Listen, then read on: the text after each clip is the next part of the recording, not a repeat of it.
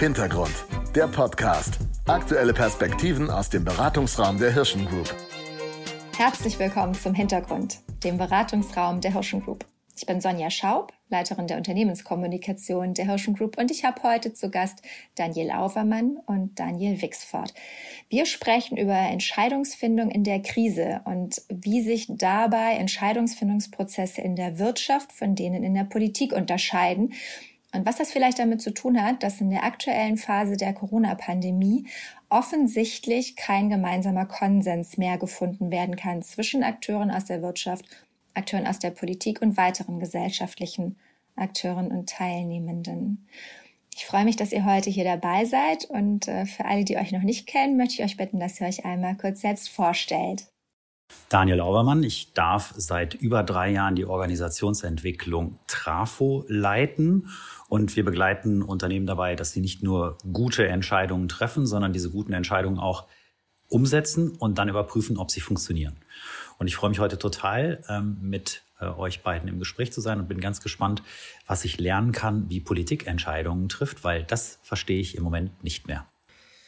Ja, ich bin Daniel Wixford. Äh, ich bin Partner bei 365 Sherpas. Wir sind eine politisch-strategische Kommunikationsberatung, beraten ähm, Akteure aus der Wirtschaft, Unternehmen und Verbände in politischen und strategischen, äh, vor allem auch kommunikativen Fragen. Und auf der anderen Seite beraten wir aber auch die öffentliche Hand ähm, in kommunikativen Fragen und sind so ein bisschen dafür da, zwischen Politik und Wirtschaft äh, zu vermitteln. Und vielleicht kann ich ja die eine oder andere Frage von dir beantworten, Daniel. Ich bin gespannt.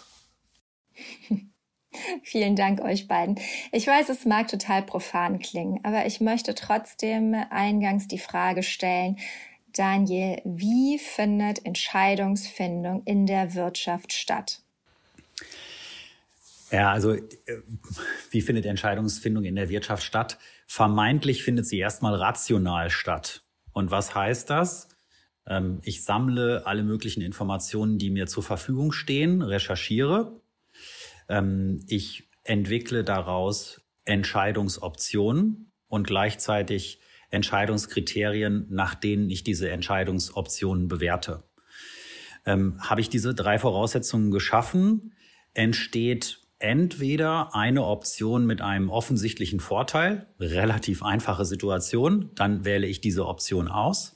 Oder ich habe trotz Informationssammlung, trotz gut recherchierter ähm, Bewertungskriterien keine saubere Möglichkeit, eine Option als die vermeintlich bessere zu identifizieren.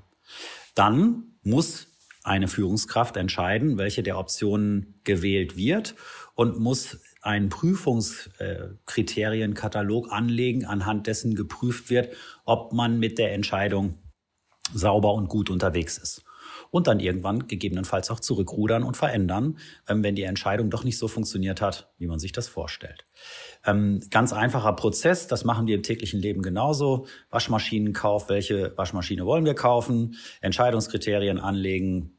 Keine der Waschmaschinen hat eine bessere ähm, Auswahl nach unseren Kriterien, dann nehme ich einfach die, die mir besser gefällt, optisch vielleicht, und entscheide mich für diese Waschmaschine.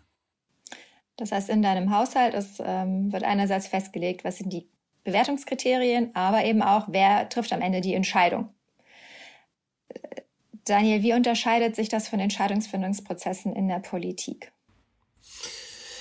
Tja, die sind, ich befürchte, die sind an der einen oder anderen Stelle ein bisschen komplizierter. Ähm, also natürlich äh, sozusagen gibt es auch Rationalitäten in der politischen Entscheidungsfindung, nur das sind im Zweifel ähm, andere komplexere, würde ich sagen. Also zunächst mal sozusagen ist ja in der Demokratie ein ganz wichtiger Grundsatz, wir mandatieren Entscheidungsträger auf Zeit. Ja, dadurch, dass wir alle vier oder fünf Jahre zur Wahl gehen, ähm, und ähm, Personen und Parteien wählen, denen wir anvertrauen, äh, uns das Land oder das Bundesland politisch zu gestalten, geben wir ihnen sozusagen auf, eine, auf einen gewissen Zeitraum eine gewisse Entscheidungsmacht.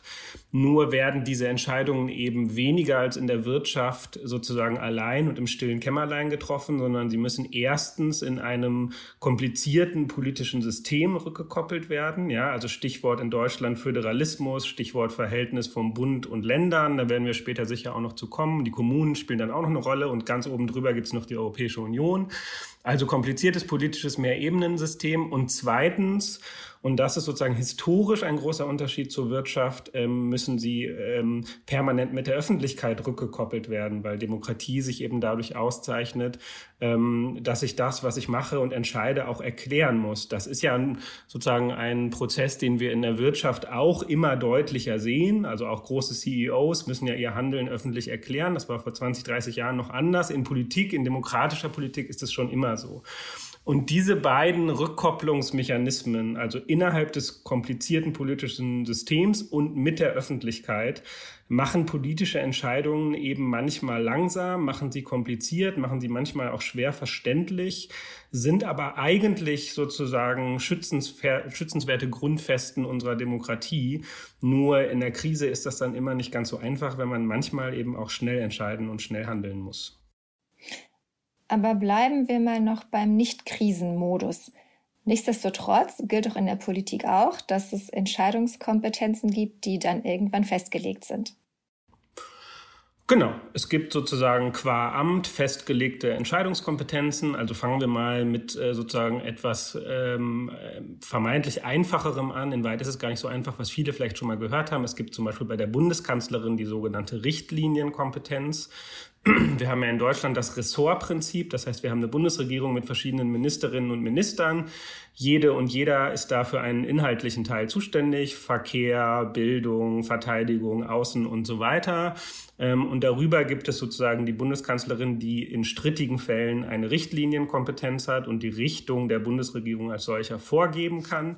Ähm, und all das definiert sich dann natürlich runter. Wir haben in den Verträgen der Europäischen Union festgelegt, welche Bereiche eher europäisch ähm, entschieden werden. Also zum Beispiel der ganze äh, Handelsbereich ist eben sehr stark europäisiert, während zum Beispiel der Gesundheitsbereich, etwas, was wir jetzt gerade stark merken, sehr immer noch in der Hand der Nationalstaaten ist. Und so gibt es eben unterschiedliche Bereiche. Und dann haben wir in Deutschland äh, natürlich den Föderalismus heißt bei uns über Bildung etwa entscheiden vor allem die Länder und weniger der Bund. Dann gibt es andere Bereiche im Steuerbereich, wo Kommunen sozusagen ähm, auch Entscheidungshoheit haben und so weiter. Also es gibt sozusagen in verschiedenen Regularien festgelegte äh, Entscheidungskompetenzen auf verschiedenen Ebenen. Das ist relativ kompliziert, aber das funktioniert zumindest in der Nicht-Krise ganz gut, weil der Grundgedanke dabei ja immer ist derjenige der Subsidiarität. Also die kleinstmögliche Einheit soll zuständig und entscheidungsbefugt sein, weil man davon ausgeht, dass eben eine Kommune oder das Bundesland bestimmte Fragen besser beurteilen kann als der Bund oder die EU,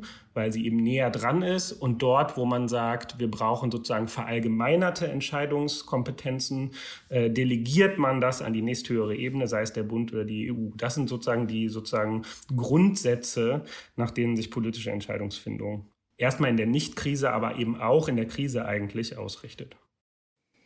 Das funktioniert ja so lange gut, wie die Entscheidungskompetenz von allen akzeptiert wird.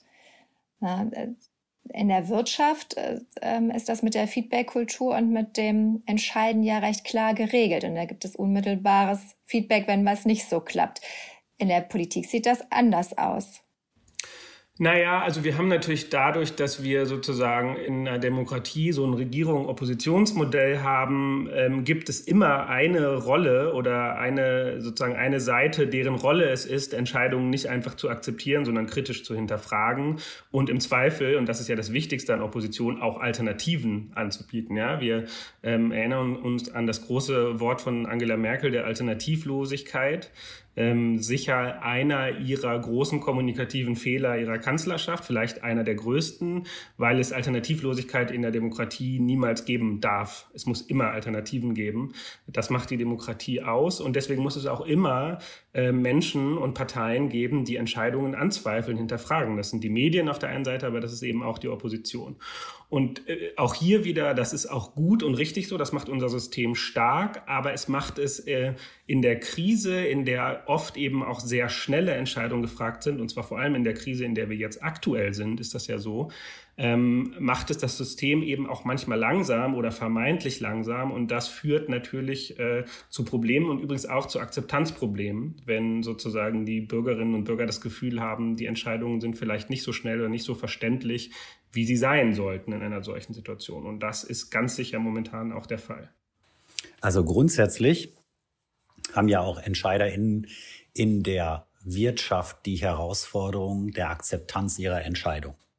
Also das ähnelt sich. Ja, du hast ja gerade auch davon gesprochen, Daniel, ähm, dass heute der ein oder andere CEO in der Kommunikation auch an die Öffentlichkeit ganz anders agiert. Und das tut er natürlich auch nach innen. Ich glaube, da ist der Unterschied gar nicht so groß. Ähm, was für mich aber an Politik eben anders ist, ist, dass es ein gewachsenes System ist, das einem bestimmten Ideal folgt. Und du hast es gerade schon gesagt, das ist ja auch gut so. Also selbst Organisationen verpflichten sich ja jetzt teilweise in die Richtung einer Holacracy oder in eine selbstorganisierte Form, in der demokratische Prinzipien viel stärker zutage treten und Entscheidungen auf eine ganz andere Art und Weise getroffen werden als in klassischen äh, hierarchischen Systemen. Und die leiden dann spannenderweise unter den gleichen Herausforderungen, unter denen Politik leidet, nämlich schnelle Entscheidungen lassen sich in solchen eher demokratisch eher befugnisverteilten System nicht treffen. Und die fallen dann, nicht überraschend, sehr schnell wieder in eine Mechanik zurück, die eher hierarchisch organisiert ist, wo man bestimmte Entscheidungsthemen in ein Krisenteam gibt, Taskforce bildet und auf eine andere Art und Weise kompensiert. Das, die Herausforderung, die aus der unternehmerischen Sicht Politik hat, ist einfach die, die können nicht in ein solches System fallen. Die müssen nämlich weiterhin diesen Idealprinzipien folgen, ähm, die wir ja alle gemeinsam geschaffen haben. Also sie können nicht einfach in einen Krisenmodus wechseln. Ähm, das, was wir jetzt sehen mit Ministerpräsidentenkonferenz und ganz seltsamen und anderen Entscheidungswegen, so kommen sie uns Bürgerinnen und Bürgern eben auch vor, ähm, das ist ja der Versuch, eine schnelle Entscheidungskompetenz auch entsprechend herzustellen. Ähm, und das muss dann aber trotzdem noch immer nachvollziehbar sein. Und das ist, glaube ich, für viele nicht mehr nachvollziehbar. Ist das das, was passiert ist, als ähm, Angela Merkel die Verantwortung für den missglückten Oster-Lockdown übernommen hat? Dass sie, weil die Entscheidungskompetenzen dieser Runde offensichtlich nicht ganz klar waren, dass ein gemeinsam getroffener Beschluss sofort ähm, von einzelnen Mitgliedern direkt kassiert wurde, dass sie sich dadurch die Legitimation oder das Leadership für das Thema übernommen hat und jetzt theoretisch eine Rolle ist, dann auch jetzt entscheiden zu können? Also da sind für also, mich zwei, aber es scheint uns beide total zu interessieren. Also sind für mich. Ja, vielleicht nur sozusagen die eine Perspektive, weil ich glaube, dieser Fall ist in unserem Thema tatsächlich spannend, weil Angela Merkel aus meiner Sicht bei der Rücknahme dieser Osterruhe eines gemacht hat, was für sie eigentlich eher untypisch ist, nämlich sie hat so eine Art klassischen CEO-Move gemacht. Sie hat gesagt, Moment, wir haben jetzt hier sozusagen komplexe Entscheidungsfindung gehabt, wir haben es dargestellt, das war offensichtlich nicht richtig und ich bitte jetzt dafür um Verzeihung. Der Subtext, der ja eigentlich viel bedeutender war, war nicht das um Verzeihung bitten, sondern hieß, ich habe auch die Verantwortung, ich bin die Chefin, ich bin die Letzte, die den Daumen hebt oder senkt und deswegen muss ich dafür jetzt auch um Verzeihung bitten. Also hier ist im Prinzip genau das passiert, was Daniel gerade für Unternehmen auch in der Krise beschrieben hat. Auf einmal sagt die Chefin, nee, nee, ich sage hier, wo es lang geht und das heißt auch, dass ich eine Entscheidung zurücknehme. Das Problem ist nur, unsere Politik ähm, im föderalen System und auch in der Krise ist daran eigentlich gar nicht mehr gewöhnt und ehrlich gesagt bei dieser Kanzlerin erst recht nicht gewöhnt. Ähm, und deswegen ist das passiert, was danach passiert ist. Alle waren einen kurzen Moment verunsichert. Manche sind ihr dann beigesprungen und haben gesagt, na ja, nee, nee, wir haben das ja auch mit entschieden, also wir müssen uns eigentlich alle entschuldigen. Was auch im Subtext wieder hieß, na ja, wir haben aber auch hier die Entscheidungskompetenz da mitgehabt und die hatte nicht allein die Kanzlerin. Ähm, und andere haben das sozusagen hin und her diskutiert, aber während in einer in einem Unternehmen wahrscheinlich der CEO oder die CEO in einer Krise sozusagen, das wäre ganz normales Verhalten, nach vorne zu gehen und zu sagen, ich bin jetzt hier die oberste Chefin, der oberste Chef und ich sage jetzt, wo es lang geht oder dass wir eben wieder zurückgehen, war das in der Politik und in diesem Fall von Merkel so ein äh, ziemlich überraschender Move. Und ich glaube, daran sieht man ganz gut sozusagen, wie unterschiedlich dann doch sozusagen Verhandlungen von Entscheidungen sind in Wirtschaft und Politik. Ich war sehr beeindruckt davon, dass die Kanzlerin das auf diese Art und Weise vollzogen hat. Ja, sie hat unmissverständlich klar gemacht, wer Verantwortung hat und damit auch für die Zukunft diese Verantwortung in Anspruch genommen. Das fand ich einen super smarten Move. Ein Aspekt. Äh, der zweite Aspekt, aber auch der, äh, ganz klar hier Fehlerkultur zu zeigen. Und in der Tat bei der Kanzlerin, bei Politik äh, überhaupt nicht mehr gewohnt.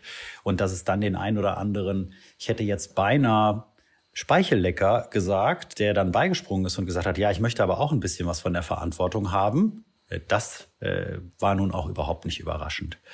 Ähm, aber das Ganze hat aus meiner Sicht dazu geführt, ähm, dass hier die Verantwortung nochmal unmissverständlich klargezogen wurde. Und äh, Daniel, ich halte es für leider noch nicht normal, dass CEOs ähm, die Verantwortung in der Form übernehmen, wie es die Kanzlerin da gemacht hat. Also ähm, die sich hinstellen und diesen Fehler so zugeben.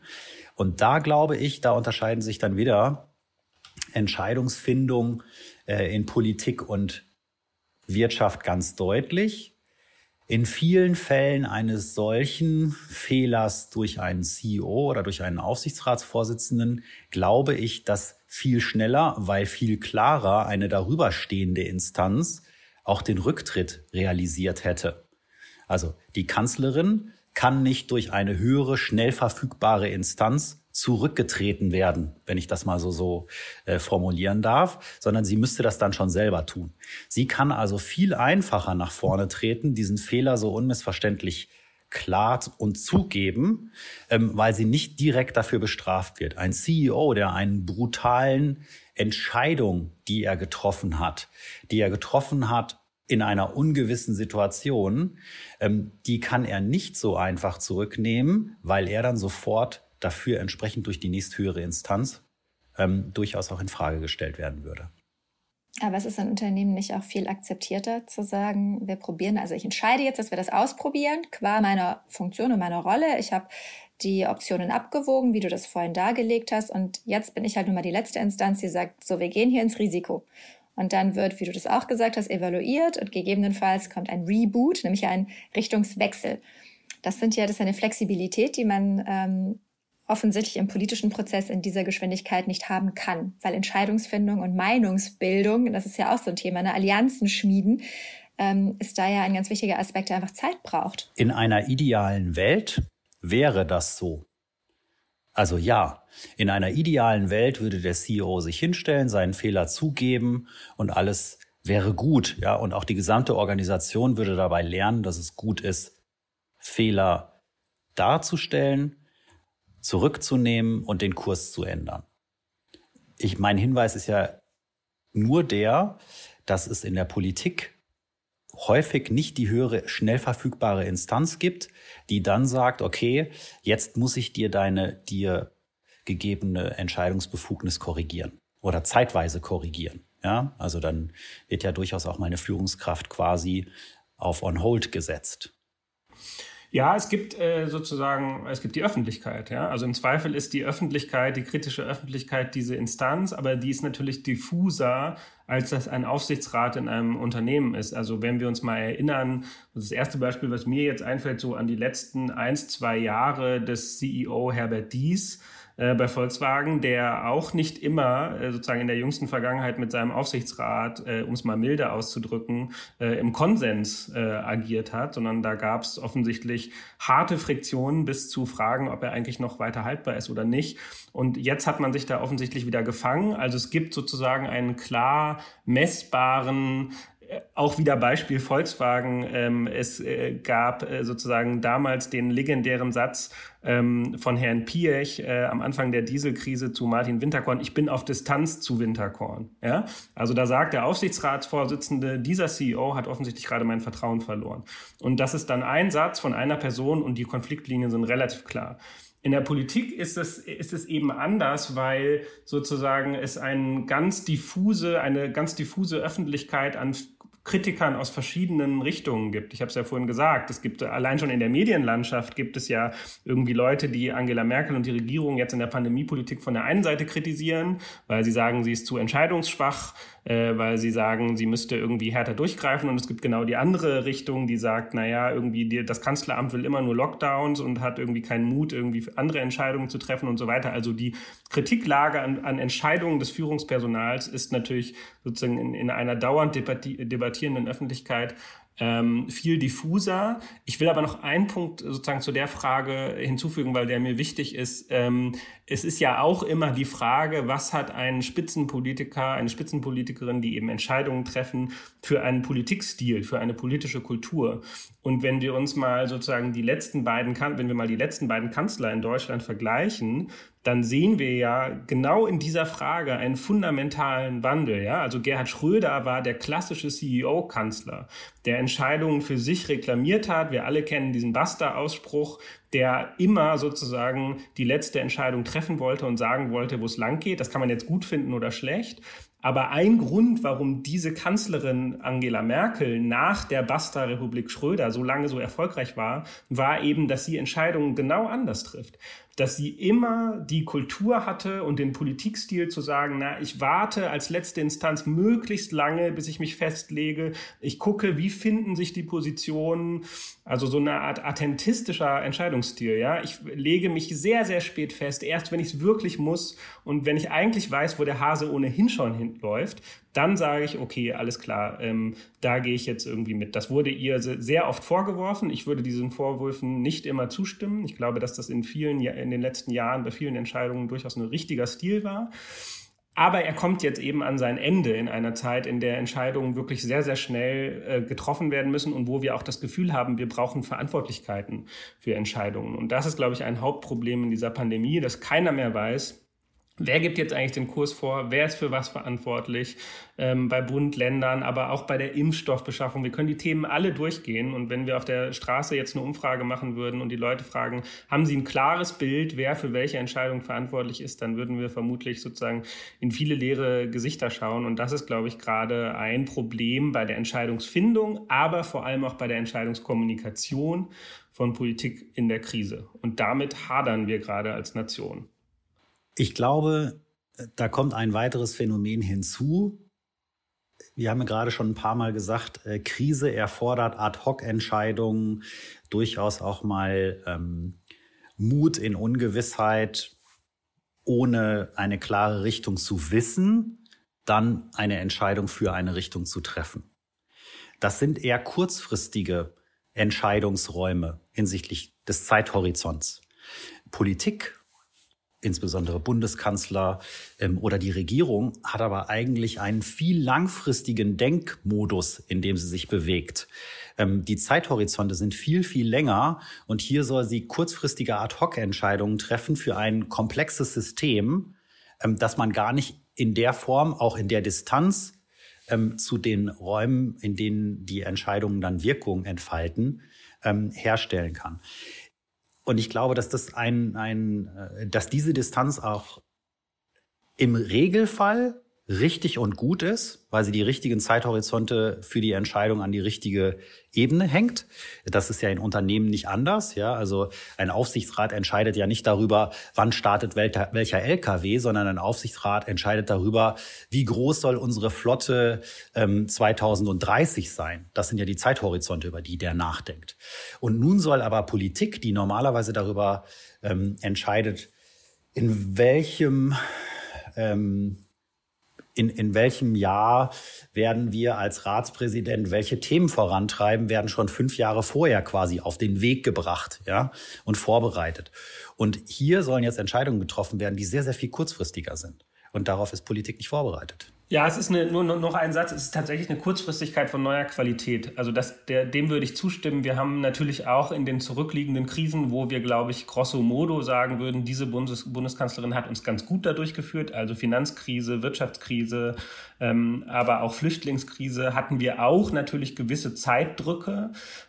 Aber die Frage sozusagen, dass jeder Tag, an dem eine Entscheidung äh, herausgezögert wird, Menschenleben kostet, das hatten wir natürlich tatsächlich nie. Und das ähm, ist auch, würde ich, soweit würde ich auch gehen, in diesem unseren kooperativen demokratischen System eigentlich so nicht angelegt. Dafür ist es nicht konstruiert. Und ähm, das ist natürlich tatsächlich wirklich gerade ein Problem. Und ich würde schon sagen, Politik versucht damit umzugehen, nicht immer erfolgreich, aber es ist auch sozusagen ein systemisches Problem, in dem die sich gerade wiederfinden, weil es wirklich in dieser Krise auf Tage, wenn nicht sogar auf Stunden ankommt, in denen Entscheidungen getroffen werden. Und der im Normalfall ist das gut und richtig so, dass auf der Ebene die Zeithorizonte so sind, dass Entscheidungen demokratisch getroffen werden, weil sie eben so lange Zeithorizonte haben. Aber das funktioniert ähm, in dieser Situation nicht. Also ich halte jetzt mal kurz fest, ich möchte gleich nochmal mit euch wirklich speziell auf das Thema Krise eingehen, aber ich halte jetzt mal kurz fest, auch Politik und politische Entscheidungen befinden sich in einem Transformationsprozess aus einer Zeit, wo es vor allem darum ging, politische Allianzen zu schmieden innerhalb der Parteien, aber auch über Parteigrenzen hinweg, bewegen wir uns jetzt immer stärker in eine Realität, die es zusätzlich erfordert, quasi im CEOs die Leadership-Qualitäten zu zeigen und auch ohne, dass die große Mehrheit schon gefunden ist, Entscheidungen zu treffen und diese dann auch durchzuhalten oder dann erst mehrheitsfähig zu machen. Ich glaube nicht, dass sich Politik in seiner Entscheidungsfindung grundsätzlich verändern muss. Aber Politik muss eine Antwort darauf haben, wie Entscheidungen, die nicht über diese langfristigen Zeithorizonte gehen, die nicht dem ähm, gesetzten Grundprinzipien und Idealen folgen können, weil sie sonst einfach nicht bewegungsfähig wären. Wie sie das eine Zeit lang realisiert. Also wir wollen ja nicht, dass nach der Pandemie Politik so funktioniert, wie sie im Krisenmodus funktioniert. Und Politik leidet halt einfach daran, dass auch die Entscheidungsfindung und die Veränderung von Prozessen und von Politik dann ja auch durchaus langfristig wirken. Also die Politik hat es jetzt innerhalb der letzten 13 Monate noch nicht geschafft, sich auf diese veränderte Situation so einzustellen, dass sie reaktionsfähig und entscheidungsfähig ist. Wenn sie sich jetzt umstellt auf einen anderen Modus von Entscheidungsfindung, würde das ja bedeuten, dass es wieder genauso lange dauert, bis sie sich da in irgendeiner Form revitalisiert und in einen Normalprozess zurückkehrt. Ja, zwei ganz kurze Punkte dazu und dann will ich nicht deinen nächsten Block aufhalten, Sonja. Also erster Punkt ist völlig richtig, was Daniel gerade gesagt hat. Wir brauchen einen sozusagen Krisenmodus von Entscheidungsfindung. Den haben wir nicht und das zeigt sich in dieser Pandemie. Aber der zweite Punkt ist schon auch, ähm, wo wollen wir generell hin mit der sozusagen Kultur der obersten politischen Führung, nenne ich es jetzt mal so. Also bleibt es, und das ist schon auch eine Frage, die im Hinblick auf diese Bundestagswahl spannend ist, Bleibt es bei dem Merkelschen Politikstil, den ich vorhin beschrieben habe, bei dem Merkelschen Entscheidungsstil? Oder sehnen wir uns eher wieder, ich mache es jetzt sehr holzschnittartig, nach dem Modell Gerhard Schröder, für das etwa ein Markus Söder ja eher steht, der sozusagen sagt, am Ende bin ich der Chef und ich treffe die Entscheidungen für das es sozusagen Vorbilder gibt. Sebastian Kurz in Österreich ist sicher auch so, der ja zumindest von den deutschen Konservativen sehr verehrt wird. Auch Emmanuel Macron in Frankreich ist sicher eher ein Typ, der Entscheidungen selber trifft und selber kommunizieren will. Und das ist schon auch noch eine spannende Frage jenseits der Krise. Welchen Typ von oberstem Entscheidungsfinder, oberster Entscheidungsfinderin an der Spitze dieses Staates wollen wir eigentlich, auch mittel- und langfristig? Aber das ist sozusagen der zweite Punkt. Der erste Punkt ist völlig richtig. Ähm, Politik soll sich nicht in Grundfesten verändern, aber sie braucht ein, eine Art Krisenmodus, in den sie switchen kann. Und das fordern ja jetzt auch manche schon. Ich kann das für die Politik nicht beantworten. Da bist du der Experte, Daniel. Aber ich halte es für enorm wichtig, dass Organisationen und Unternehmen ebenengerechte Entscheidungsfindung und ebenengerechtes Informationsmanagement machen.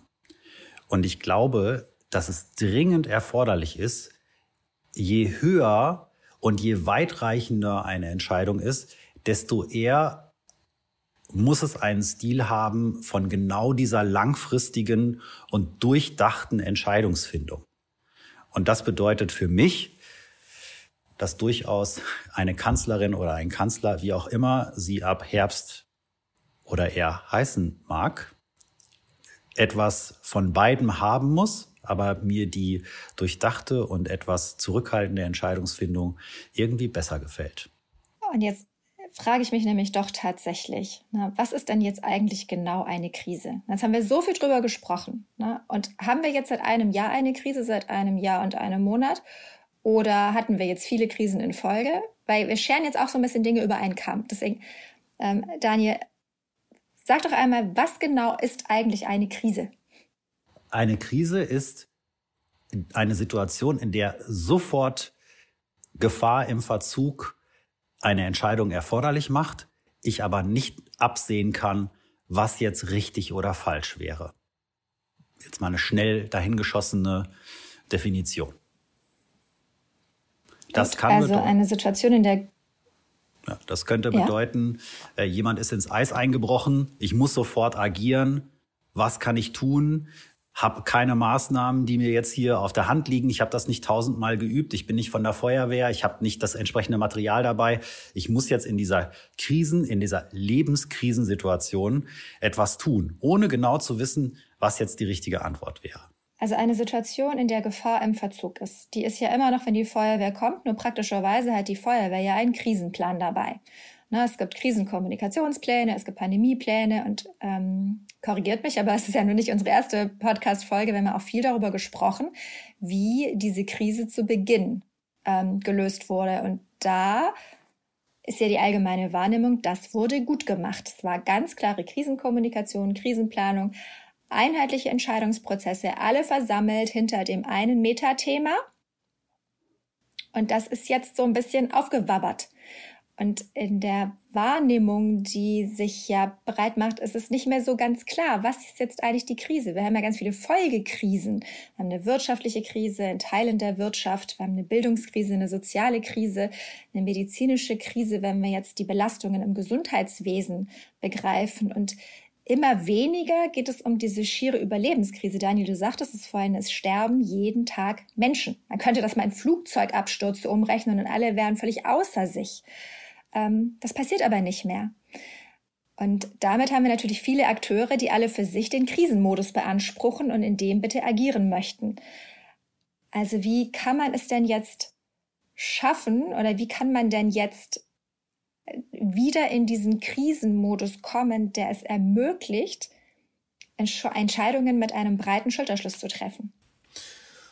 Also kurze Antwort wäre, das schaffen wir nicht mehr äh, in dieser Krise. Der Zug ist abgefahren. Ich versuche das aber ganz kurz in zwei Sätzen oder drei Sätzen zu erklären. Wir hatten im Jahr 2020 im Frühjahr eine ganz klare, deswegen finde ich das gut, dass du das gerade nochmal so gesagt hast, Sonja, eine ganz klare Krisenhierarchie. Ja, es war allen klar, es gibt vor allem eine Gesundheitskrise. Menschen sterben, Menschen stecken sich an. Wir haben alle die Bilder in Bergamo gesehen und so weiter und so fort. Und alles andere tritt jetzt dahinter zurück alle normalen demokratischen Verhandlungsprinzipien, alle irgendwie Streitereien und so weiter und so fort.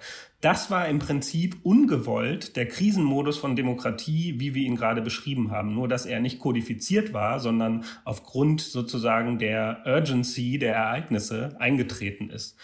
So, jetzt haben wir aber eine Situation, in der, und ich mache das ausdrücklich nicht zu meiner Meinung, sondern ich versuche zu beschreiben, in der unterschiedliche Krisen gegeneinander abgewogen werden. Also es gibt immer noch die Gesundheitskrise, es sterben immer noch, wir haben es jetzt mehrfach gesagt, jeden Tag Menschen und gleichzeitig kommt vielen das irgendwie weit weg vor, die nicht direkt davon betroffen sind und vielleicht nicht im Krankenhaus arbeiten. Es gibt aber eine Reihe von anderen Krisen. Es gibt eine Bildungskrise, du hast es auch gerade genannt, Sonja. Es gibt eine Wirtschaftskrise, es gibt eine Krise der Selbstständigen, es gibt eine Krise der Kulturindustrie, es gibt eine Krise der Tourismusindustrie, es gibt eine Krise sozusagen, es gibt eine Mental Health Krise einer Nation, ja, es Depressionen und all das steigt hoch. Und was wir gerade tun, ist, diese Krisen gegeneinander zu verhandeln.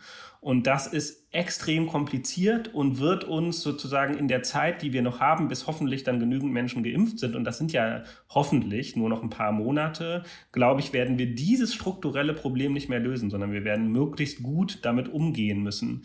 Ich würde sagen, am Ende sind diese Krisen gar kein Nullsummenspiel, weil, also da bin ich persönlich jetzt eher bei den Virologen, die sagen sozusagen, wenn man möglichst schnell und möglichst hart die Gesundheitskrise bekämpft, bekämpft man gleichzeitig auch die Wirtschaftskrise. Es gibt aber eben andere Stimmen, die sagen, ähm, nee, das muss man eher gegeneinander abwägen, äh, abwägen und weniger äh, sozusagen virologische oder medizinische Intervention ist dann eben an der einen oder anderen Stelle besser für die Wirtschaft. Aber aus diesem Diskurs, zumal in einem Wahljahr, in dem wir sind, werden wir, und das ist aus meiner Sicht die bittere, aber wahre Erkenntnis, werden wir nicht mehr in den nächsten zwei, drei, vier Monaten produktiv rauskommen, sondern wir können höchstens noch versuchen, ihn in einer Weise zu handeln, die möglichst viele Menschenleben schont und möglichst äh, sozusagen bald wieder wirtschaftliche und demokratische Freiheiten zurückgibt. Aber wir werden ihn nicht mehr sozusagen besiegen, dieses, diese, diese Krisenabwägung. Dafür ist die Zeit einfach zu knapp. Aber wie konnte es denn passieren, dass wir nach Monaten des Schulterschlusses zwischen Wissenschaft und Politik und Wirtschaft, wo wir ja auch hier Podcast-Folgen hatten zu neuen Allianzen, die hervorragend funktioniert haben, wie konnte es denn passieren, dass diese wichtigsten Ratgeber jetzt plötzlich kein Gehör mehr finden und Partikularinteressen, und ich nenne es jetzt mal ganz gemein so, ähm, plötzlich eine so hohe Aufmerksamkeit bekommen? Ist das nur dem Wahlkampf geschuldet? Das ist auch dem Wahlkampf geschuldet, aber es wäre mir zu einfach zu sagen, äh, das wäre jetzt nur der Wahlkampf. Ich glaube, es kommen verschiedene Dinge zusammen. Natürlich haben, sozusagen hat die ganze, das ganze Land und wenn wir ehrlich sind, so die ganze Welt natürlich eine Pandemiemüdigkeit. Wir versuchen alle sozusagen, wir suchen nach Ausflüchten, die manchmal auch irrational sind, aber wir sind so sehr gestresst und ich glaube, diese Dauer der 13 Monate, das darf man nicht ähm, unterschätzen, die lag einfach im März, April 2020 noch nicht auf unseren Schultern. Jetzt tut sie das aber. Und wir versuchen alle, suchen alle irgendwelche Schlupflöcher, um da rauszukommen, gehen dann manchmal sozusagen in konfrontative und auch irrationale Diskussionen.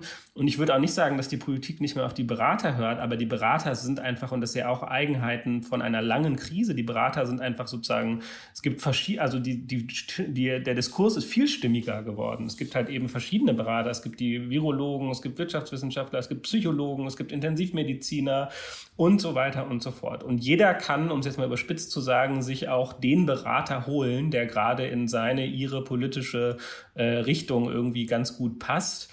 Und das ist sozusagen eine, eine Vielstimmigkeit in dieser Krisenverhandlung, die ist äh, in einer idealen demokratischen Vorstellung wahrscheinlich sogar wünschenswert. Sie hilft uns aber in dieser so unheimlich auf Zeit angewiesenen Krise ähm, vermutlich leider nicht so wirklich weiter. Aber nochmal, ich glaube, wir werden sie auch nicht mehr abschütteln in den nächsten Wochen und Monaten. Daniel, du bist ja Berater für Transformationsprozesse. Das ist ja ein gigantischer Transformationsprozess, in dem wir uns befinden. Und da ist Müdigkeit ja ein gutes Stichwort. Wenn das jetzt ein Unternehmen wäre, was würdest du denn raten? Wie geht man denn klassischerweise mit solchen Verschleißerscheinungen in einem so langen Prozess um? Sonja, ich sag gleich was zu den äh, Verschleißerscheinungen und äh, Müdigkeit in so Transformationsprozessen. Ich würde noch mal einmal ganz kurz da hinschauen, was der Daniel gerade gesagt hat. Er hat ja die Situation nach außen beschrieben als mega komplex. Unterschiedliche Krisen, unterschiedliche Stakeholder, alles, was so dazu gehört. Und aus meiner Sicht hat die Politik da einen Fehler gemacht. Sie ist nämlich immer noch nicht oder immer noch im Krisenmodus, im Krisenmodus der Entscheidungsfindung. Und das ist nicht richtig. 13 Monate lang kann man nicht im Krisenmodus sein. Also inzwischen haben wir ja eine wesentlich komplexere Gemengelage und davon müssen bestimmte Entscheidungsräume auch wieder auf langfristige Prozesse gelegt werden. Also wie viel Vorausschau brauche ich für die Bestellung von, und ich will das jetzt nicht, weil es so vielfach schon zitiert worden ist, Impfstoff, Schnelltest, Masken, das sind einfach langfristig anzustoßende Prozesse. Das hat nichts mit Ad-hoc und Krisenmodus zu tun, sondern das heißt mit langfristiger Strategie. Und Politik hat da nicht differenziert auf diese Dinge müssen wir jetzt, Gefahr im Verzug, lebensbedrohliche Situation sofort entscheiden, und zwar auf allerhöchster Ebene. Das hat sie am Anfang hervorragend gemacht. Und dies sind Themen, die wir auf langfristiger Ebene gemeinsam in den Institutionen, in denen wir unterwegs sind, nach den idealtypischen Prinzipien, die Daniel auch am Anfang erklärt hat, Ressortprinzip und so weiter. Diese Themen müssen auf diese Art und Weise abgearbeitet werden. Sondern es gab eine Vermischung von selbst Maskenbestellung im ähm, äh, Krisenmodus, Ansagen von Terminen, die da nicht gehalten wurden. Aber das sind ja eigentlich alles langfristige, sehr einfach überschaubare Prozesse, die man auf eine smarte, langfristig denkende Art und Weise hätte erledigen können. Punkt zwei, Müdigkeit. Es gibt eine spannende Studie ähm, zu Ultraläufern, man lässt Ultraläufer auf diese Distanz von mega beeindruckenden 72 Kilometern laufen, ähm, quasi fast die doppelte Marathondistanz. Der einen Gruppe sagt man regelmäßig zwischendurch, auf welcher Distanz sie sich befinden. und der anderen Gruppe gibt man keine Informationen darüber, wie viel sie schon gelaufen sind. Das Ergebnis? Bei der Gruppe, die nicht weiß, wie weit sie gelaufen ist, ist die Ausfallerscheinung um 40 Prozent höher als bei denen, die wissen, wie weit sie sind, unter gleichen Fitnessvoraussetzungen. Was heißt das? Wenn ich nicht weiß, wie viel ich noch zu gehen habe, dann ist diese Müdigkeit umso schwieriger zu realisieren, weil ich gar nicht abfeiern kann, dass ich jetzt schon bald am Ziel bin. Also hier wird ja durchaus in der Politik auch mal davon gesprochen, wenn ich auf Kilometer 38 bei einem Marathon bin, dann habe ich ja nur noch vier Kilometer, dann kann ich mir das abrufen und sagen, diese vier Kilometer muss ich jetzt noch schaffen, dann sind meine 38 auch etwas wert. Wenn ich aber nicht weiß, wie weit ich bin, dann muss ich mich auf eine ganz andere Ebene konzentrieren. Dann muss ich mich darauf konzentrieren, was ist jetzt gerade gut passiert? Was kann ich jetzt als nächstes tun? Ich muss die unmittelbare Situation viel ernster nehmen und kann nicht die noch vor mir liegende Distanz als Motivationsfaktor nehmen. Und das haben wir jetzt eben. Es funktioniert nicht mehr, die Müdigkeit damit abzufedern, dass ich den Bürgerinnen und Bürgern sage, hey, bald ist der Impfstoff da und dann geht's los und dann wird alles wieder gut. Also selbst diese Mechanik funktioniert ja nicht mehr, dass wir diese irrationalen äh, Phänomene haben, ähm, die auch sehr menschlich sind. Ja, das heißt also, ich muss mich viel unmittelbarer damit beschäftigen, was ist jetzt gerade gut, was funktioniert jetzt gerade und was braucht derjenige in seiner Jetzt-Realität. Und das gilt für langfristige Transformationen genauso wie für ähm, die aktuelle Situation. Ja, nur, nur einen ganz kurzen Punkt dazu. Also ich würde das teilen, was du gesagt hast. Nur das Problem in einer solchen Krise ist natürlich, wenn ich einen solchen Plan kommuniziere, ich nenne ihn jetzt mal Marathon-Streckenplan, dann muss er auch stimmen. Weil es gibt nichts sozusagen Schlimmeres, als wenn ich diesen Plan dann selber wieder zurücknehmen muss. Ja, dann war ich vielleicht unklar. Es gibt eben kein Wissen darüber, wann die 72 Kilometer vorbei sind. Und dieser Tatsache muss ich mir bewusst sein und kann nicht immer, das ist ja der Fehler, Dinge ankündigen, die irgendwann passieren, sondern ich muss mich viel unmittelbarer mit dem Jetzt beschäftigen und nicht damit, was denn möglicherweise irgendwann passiert. Unangekündigt oder, Entschuldigung, nicht unangekündigte, sondern angekündigte Lösungen, die dann zu dem Zeitpunkt nicht kommen, angekündigte Zeithorizonte, die nicht eingehalten werden, sind kontraproduktiv. Heißt also, in der Krisensituation oder in der Komplexität der Situation muss ich mich aufs Jetzt konzentrieren. Also konkreter Ratschlag wäre? Konkreter Ratschlag wäre äh, zu sagen, wo stehen wir jetzt gerade? Was haben wir in den letzten Tagen erreicht? Und worum müssen wir uns jetzt in den nächsten Tagen kümmern? Ähm, und nicht, wir werden ja irgendwann in der Situation sein, dass eine bestimmte Anzahl geimpft ist und das wird dann und dann sein oder wir werden zu einem bestimmten Zeitpunkt die und die Maßnahmen einleiten, sondern für das, was unmittelbaren Gefahr im Verzug, unmittelbare Situation betrifft, konkret darüber sprechen, was jetzt ansteht und nicht im äh, diffusen bleiben. Da sind sich dann die Transformationsberatung und das Einmaleins der Krisenkommunikation gar nicht so weit auseinander, Daniel, ne?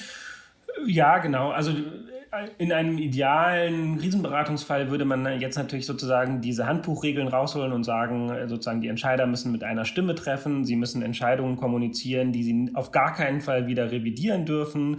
Ähm, sie müssen sozusagen ähm, wahrhaftig und wahr in ihrer Kommunikation sein, im Sinne von keine Versprechen machen, die man nicht halten kann. Äh, all das passiert natürlich, muss man jetzt fairerweise sagen, in diesem komplizierten, demokratischen, öffentlichen Umfeld, was wir vorhin hin, hinlänglich beschrieben haben. Natürlich ist das da schwerer, als wenn ich sozusagen eine in einem Lebensmittelunternehmen irgendwie eine Qualitätskrise habe und ähm, sozusagen am Ende einen Entscheidungskommunikator habe. Natürlich ist das hier schwerer. Und trotzdem glaube ich, dass Politik da, und ich hasse eigentlich diesen sozusagen dieses äh, generischen, diesen generischen Ausdruck die Politik, aber ich benutze ihn jetzt mal, dass die Politik in Deutschland, also die Entscheidungsträger im Bund und in den Ländern, äh, da hätten besser sein können bei der Frage, was ist eigentlich unsere einheitliche Strategie jenseits von Parteipolitik, wo stehen wir alle hinter, was ist ein Ziel, von mir aus auch nicht an Daten quantifiziert, aber immerhin ein qualitatives Ziel, wo wir hinwollen und wie kommen wir dahin. Und da gibt es und gab es, glaube ich, durchaus Kommunikationsdefizite. Wie gesagt, alle machen diese Situation zum ersten Mal, auch die Spitzenpolitik, muss man immer dazu sagen. Aber ich glaube, man hätte da an der einen oder anderen Stelle bestimmter sein können und müssen, weil die Menschen das auch verstehen. Ja? Also es ist nicht so, dass es unmöglich wäre, eine sozusagen verständliche Pandemiekommunikation zu machen. Das glaube ich nicht, sondern ich glaube, dass es die teilweise an unserem sozusagen für Normalzeiten gut gerüsteten, komplexen politischen System gescheitert ist. Jetzt hast du quasi schon meine Abschlussfrage beantwortet, denn nachdem wir uns jetzt lang und breit damit unter, darüber unterhalten haben, wie komplex Entscheidungsfindung in der Krise ist, vor allem in einem ähm, Multipersonen, Multi-Interessengruppen-Szenario, ähm, legen wir ein faires Maß zur Bewertung der aktuellen Situation oder der Politik an? Du sagst, ja, tun wir und trotzdem, also das tuend, sage ich, das hätten die deutlich besser machen können. Oder würdest du sagen, dass man angesichts dessen mit einem milderen Blick auf die Politik gucken kann?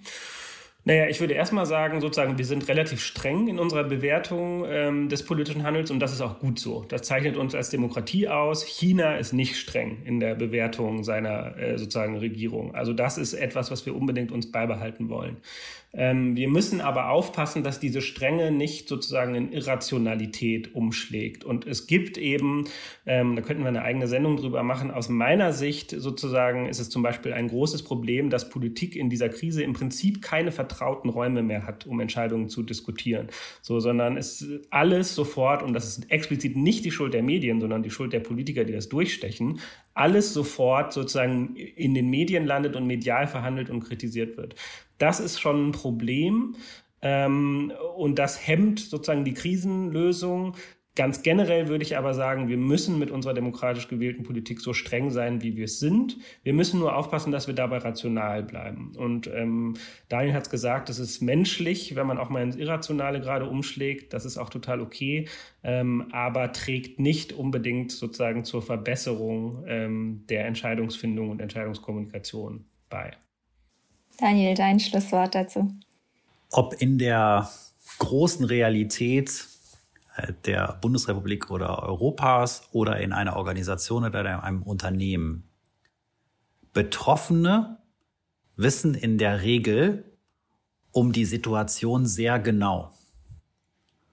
Und Betroffene erwarten zu bestimmten Themen auch sehr klare Entscheidungen. Wenn Betroffene und Entscheiderinnen eine Diskrepanz haben zwischen dem, was entscheidungsnotwendig ist und was exekutiert wird, dann gibt es eine Dissonanz. Und das gilt für Bundesrepublik Deutschland, für Europa, für Unternehmen. Deswegen müssen Entscheiderinnen die an sie gestellte Erwartungshaltung, Entscheidungen zu treffen, auflösen, indem sie Entscheidungen treffen. Deswegen nennt man sie Entscheiderinnen. Und das gilt für Politik genauso wie für Unternehmen. Und ich glaube, und da bin ich etwas optimistischer als Daniel, ich glaube, dass wir ähm, für uns alle eine ganze Menge lernen und auch eine ganze Menge über uns selbst lernen und auch eine ganze Menge über das, ähm, wie wir uns so fühlen, wenn wir Entscheidungen treffen. Jeder ganz für sich persönlich und wir alle. Und ich glaube, dass wir da gestärkt daraus hervorgehen mit einem riesigen Opfer, ähm, das wir hier bringen in dieser Pandemie. Vielen Dank euch beiden. Ja, bleibt zu hoffen, dass viel Dialog und viel Kommunikation dazu führt, dass gemeinsame Entscheidungsgrundlagen entstehen und so zynisch das ist, man nicht warten muss, bis die Inzidenzzahlen wieder hoch genug sind, um das zu tun, sondern dass es vielleicht auch schon vorher gelingt. Ähm, und dass wir Wahlkampf vielleicht auf anderen Sachthemen sehen und nicht auf Pandemie-Themen. Das äh, fände ich durchaus wünschenswert. Ich danke euch beiden für eure Zeit. Wir haben heute maßlos überzogen. Ich fand das äh, wichtig und gut und danke euch, dass ihr euch die Zeit genommen habt und freue mich, euch wann anders wieder begrüßen zu dürfen. Einen schönen Tag noch für euch. Dankeschön, hat Spaß gemacht. Schönen Tag allen. Tschüss.